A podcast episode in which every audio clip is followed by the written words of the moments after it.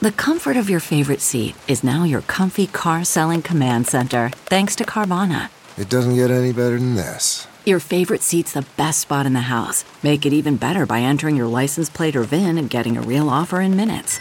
There really is no place like home. And speaking of home, Carvana will pick up your car from yours after you finalize your offer. Visit Carvana.com or download the app and sell your car from your comfy place. This is Lou Dobbs with the Great America Show midday update for Friday, December 22nd.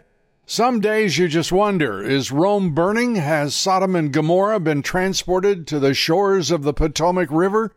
Apparently, the gay sex pornographic incident last week isn't that rare.